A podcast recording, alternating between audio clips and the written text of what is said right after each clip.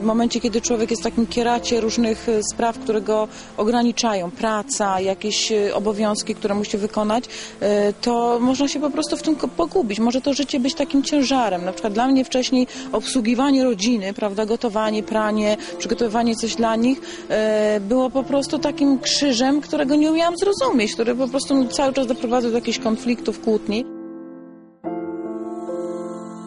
U moich znajomych te małżeństwa rozmyły się przez to, że oni przestali rozmawiać. Nie A nie rozmawiali już. dlatego, ponieważ zaczynali się kłócić. I yy, brzmi to głupio. Z miłości do drugiego człowieka, żeby się na niego nie denerwować, żeby nie doprowadzać do płaczu, yy, przestali rozmawiać, a jak przestali rozmawiać, no to I wydawało się, że już się nie da nic naprawić. Kiedy na pytanie, na prośbę właściwie tych prowadzących mieliśmy na kartkach napisać, co widzimy dobrego w swoim y, współpartnerze, to ja siedziałam nad pustą kartką i, i pytałam się, kiedy będzie można napisać, co ja złego widzę, prawda? No i powiedziano mi, że nie będzie takiej opcji. Ja muszę szukać tylko dobrych stron. No i to mnie zaskoczyło, bo tak naprawdę przez, ten, przez tą złość, przez, tą, y, przez te niewyjaśnione sytuacje, to ja właściwie nie widziałam nic dobrego w swoim małżonku. Gdyby nie domowy kościół, to, to nie się wiadomo. rozeszli. To być może byśmy się rozeszli, bo były rzeczywiście już tak, tak negatywne emocje nagromadzone, taki, taki stres, jakieś takie, zwłaszcza y, właśnie też y, mm, wzajemne pretensje, żale y, i, i miało się wrażenie, mimo że, że w narzeczeństwie przecież ogromna miłość nas ze sobą połączyła, miało się wrażenie, że tego nie da się posklejać. Jesteśmy 18 lat po ślubie i, i, i ten etap już z domowym kościołem chyba jest dłuższy, prawda? Nie, Się dziewięć wydaje, lat. tak? 9 lat. No właśnie, czy rzeczywiście połowa naszego życia bez e, domowego kościoła, połowa z domowym kościołem. I wspominając, bo tak nieraz e, sięgamy pamięcią do tego, co, co było wcześniej, to nasze życie się zmieniło diametralnie. Domowy Kościół jest gałęzią rodzinną ruchu Światło Życie. Nazywany jest również ozą rodzin, właśnie domowym kościołem. Uczestniczą w nim małżeństwa bądź rodziny, które są w związku sakramentalnym, no i- chcą odnajdywać czy budować swoją y, duchowość, duchowość małżeńską. Nas nauczył ufności, bliskości. Może tak to ogólnie jest po, powiedziane, ale jakby zawęził e, naszą drogę, tak? Nie mamy jakichś dróżek, gdzieś wybiegamy w bok, gdzieś skaczemy sobie tu i tam. Tu mamy ścieżkę bardzo jednolitą. Oczywiście na niej są różne takie e, wy- wyboje, e, nie, niejednokrotnie upadamy, ale idziemy w, w, w jed- w jednym kierunku.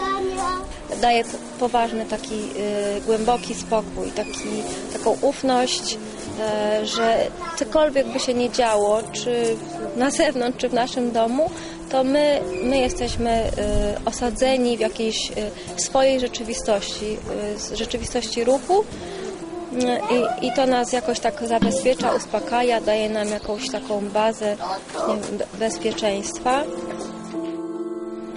Przede wszystkim to jest formacja taka osobista, małżeńska. Podstawą, podstawą y, spotkania, formacji są y, spotkania w kręgu. Do kręgu należy różnie od czterech do siedmiu małżeństw.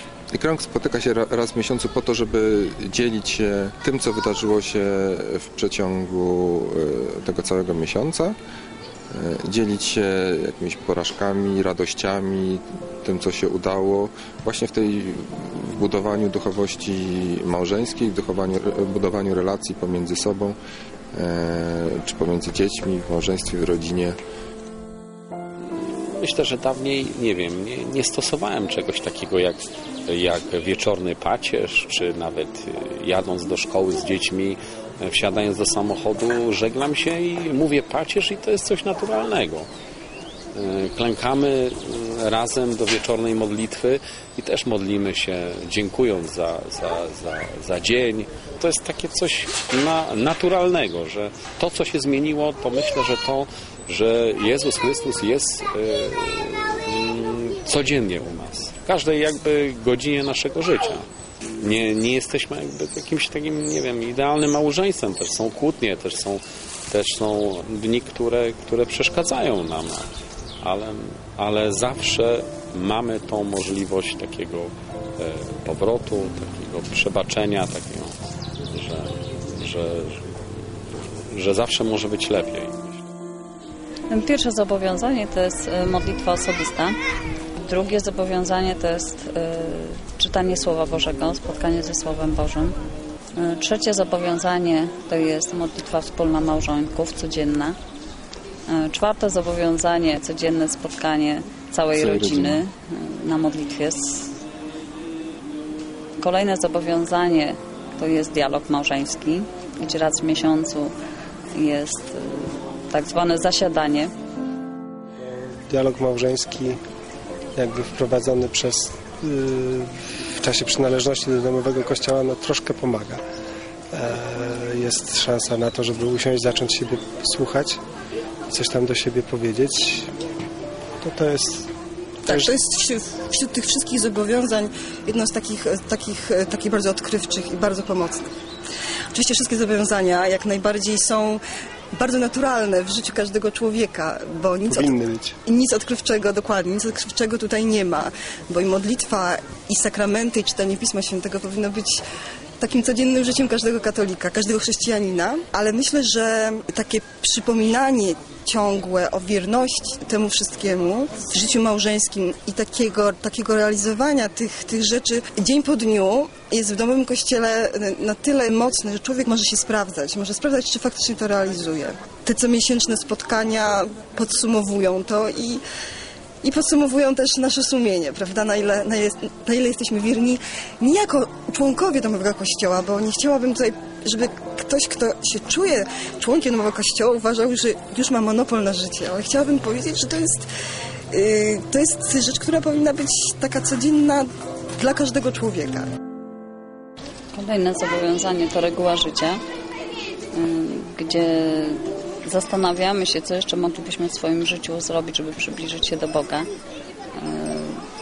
Jak poprawić relacje z Bogiem, z bliźnimi, y, z małżonkiem, z rodziną, ale również takie różne sytuacje, które dotyczą pracy.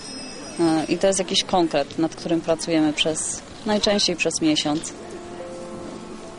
Także na tym Albo przez kilka lat. Jak nam to różnie wychodzi. Moglibyśmy powiedzieć, że mamy taką y, drugą, dosyć bogatą y, rodzinę.